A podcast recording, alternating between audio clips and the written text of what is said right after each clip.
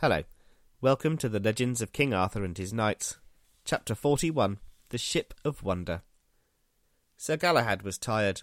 He had made it his business to visit every corner of Britain during his quest, and the journey had taken it out of him. Sensing that destiny was about to move the quest forward, he rode towards the sea. On the way, he came across a tournament in which some knights were defending a castle against attack. Galahad, ever one to support the underdog, realised the defenders were getting the worst of it and joined in on their side.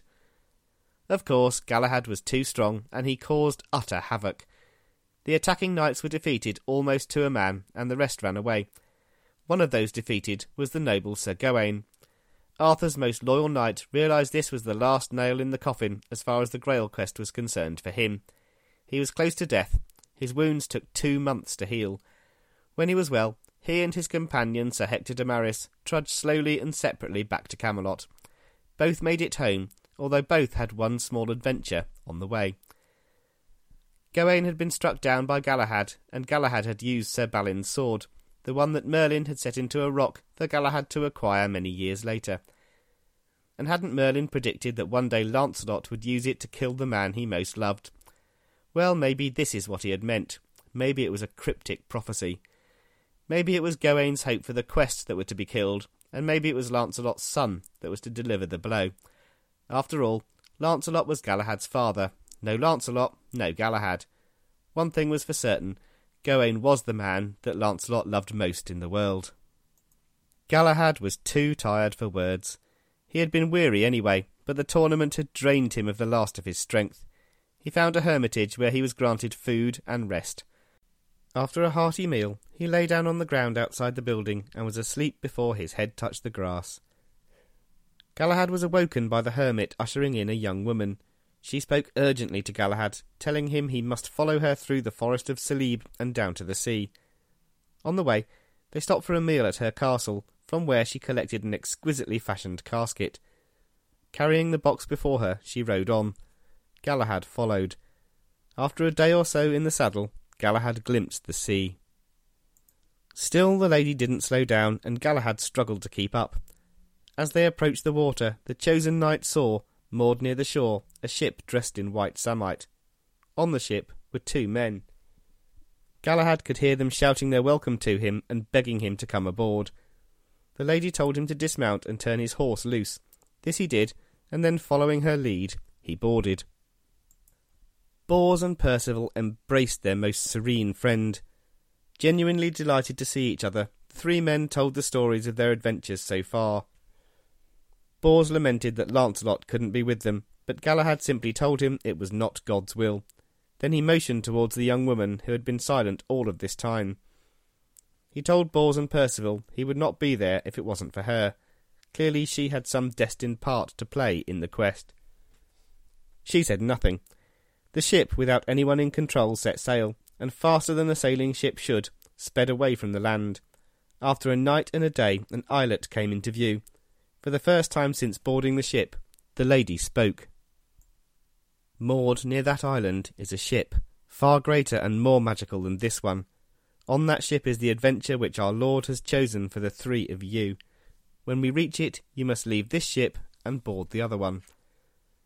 The three readily agreed, when they reached the ship, they moored the one they had arrived in and prepared to board.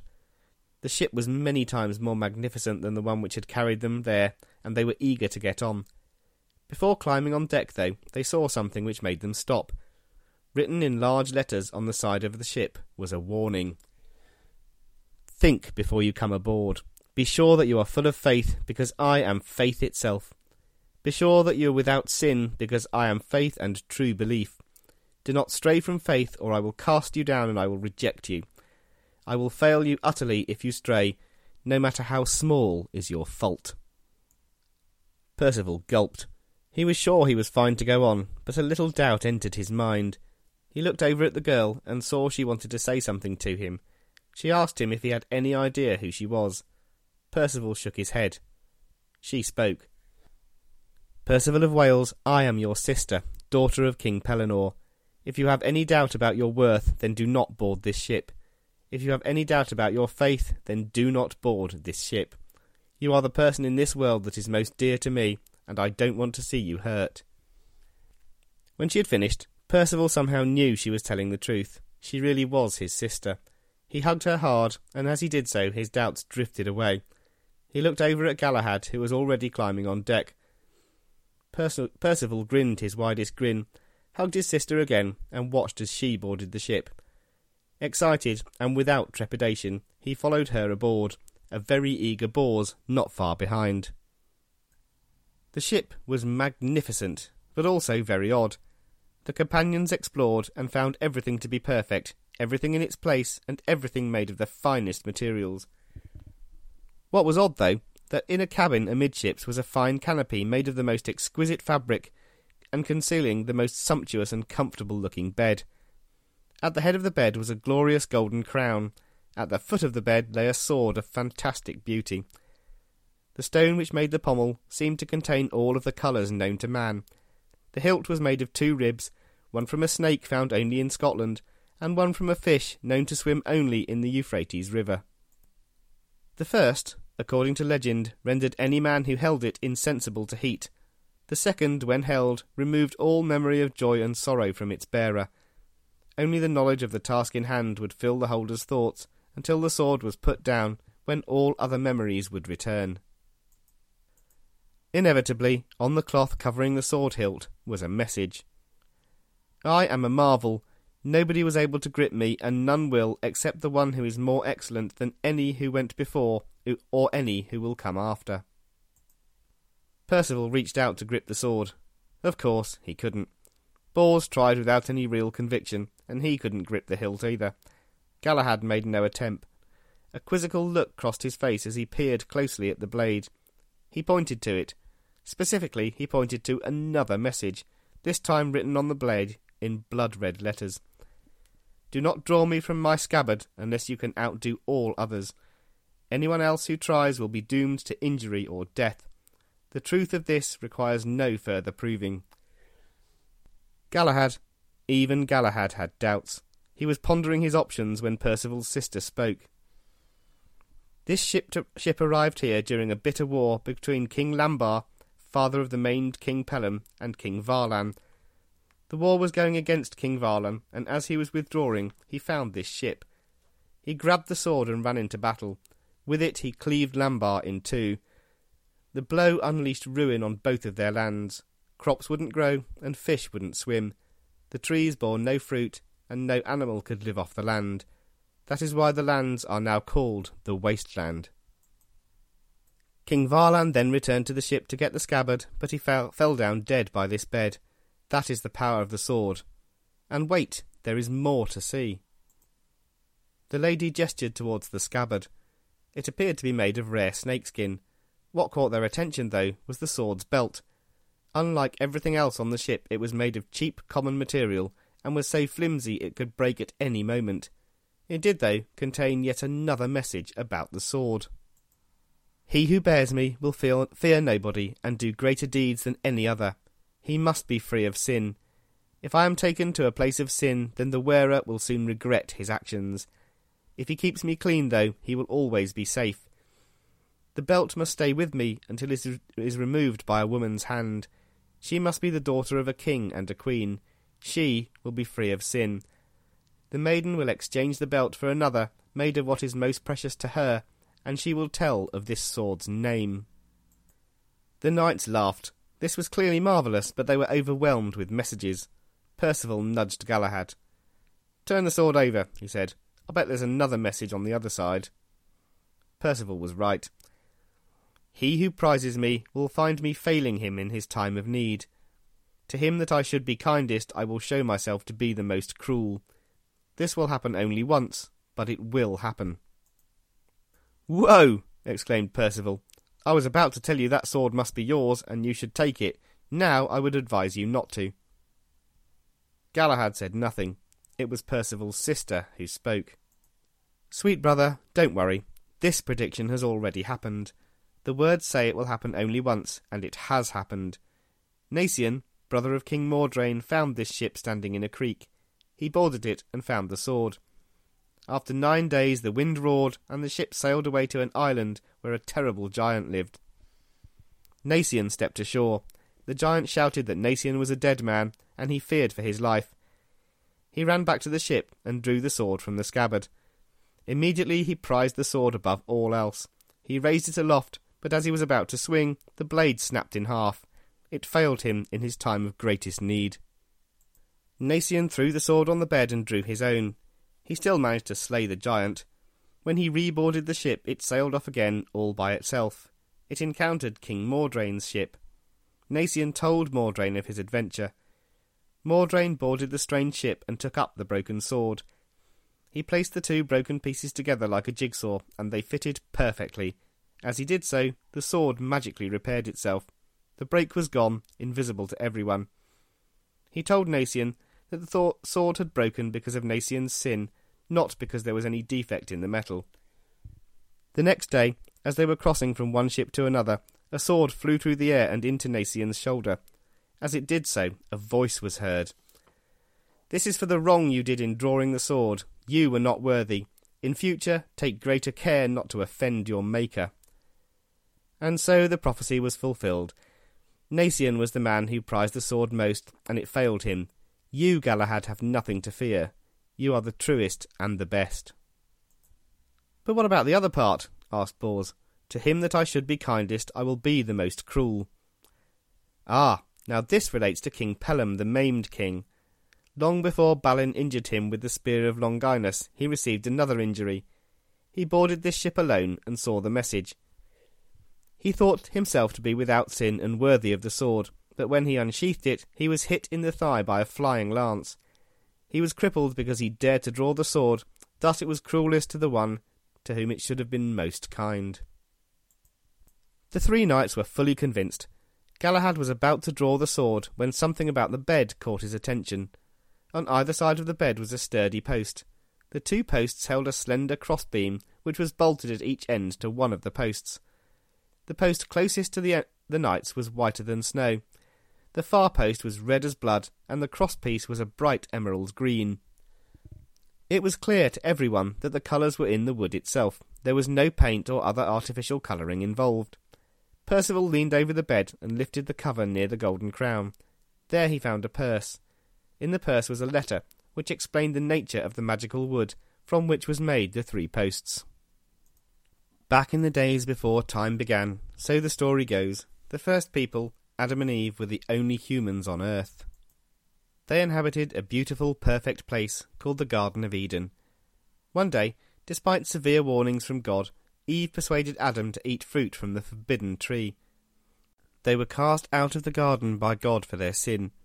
As she was leaving, Eve picked up a twig from the tree and took it with her out of paradise. When they arrived at their new home, Eve planted the twig and it grew into a fine tree.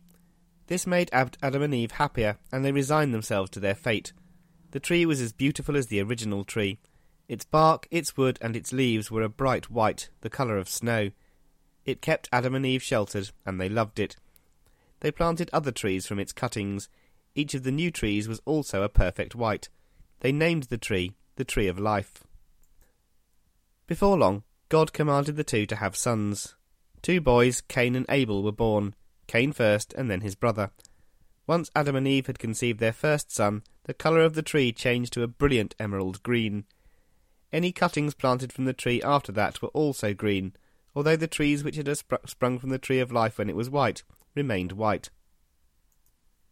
Many years passed, and Adam and Eve's two sons grew up.